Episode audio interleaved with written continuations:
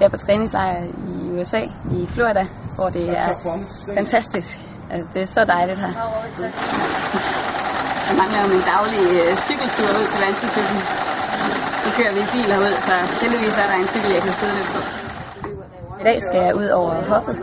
Tidligere har jeg også været over hoppet, øh, hvor jeg har egentlig været rigtig stærk, synes jeg, og det har føltes godt, og alligevel så er jeg kommet til at overbelaste mit knæ, så nu der starter jeg ud meget stille og roligt på et lille hop og øh, med langsom hastighed. Øh, så det er det, jeg skal ud og gøre i dag. Uh.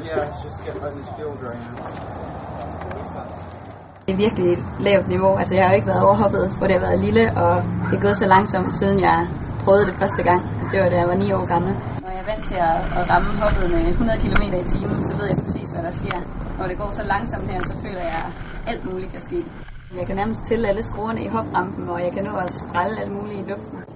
Men øh, det er meget godt for mig at, at tage det i helt små skridt, og på den måde virkelig bruge tid på at bygge, bygge det op igen, så øh, jeg også kan tilvende mit knæ.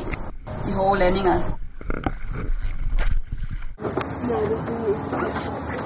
Det er en god tur. Efter hver tur, så skal jeg så jeg får lige at falde ned i gear igen og is og slappe af og selvfølgelig få noget protein. Og så er jeg klar igen.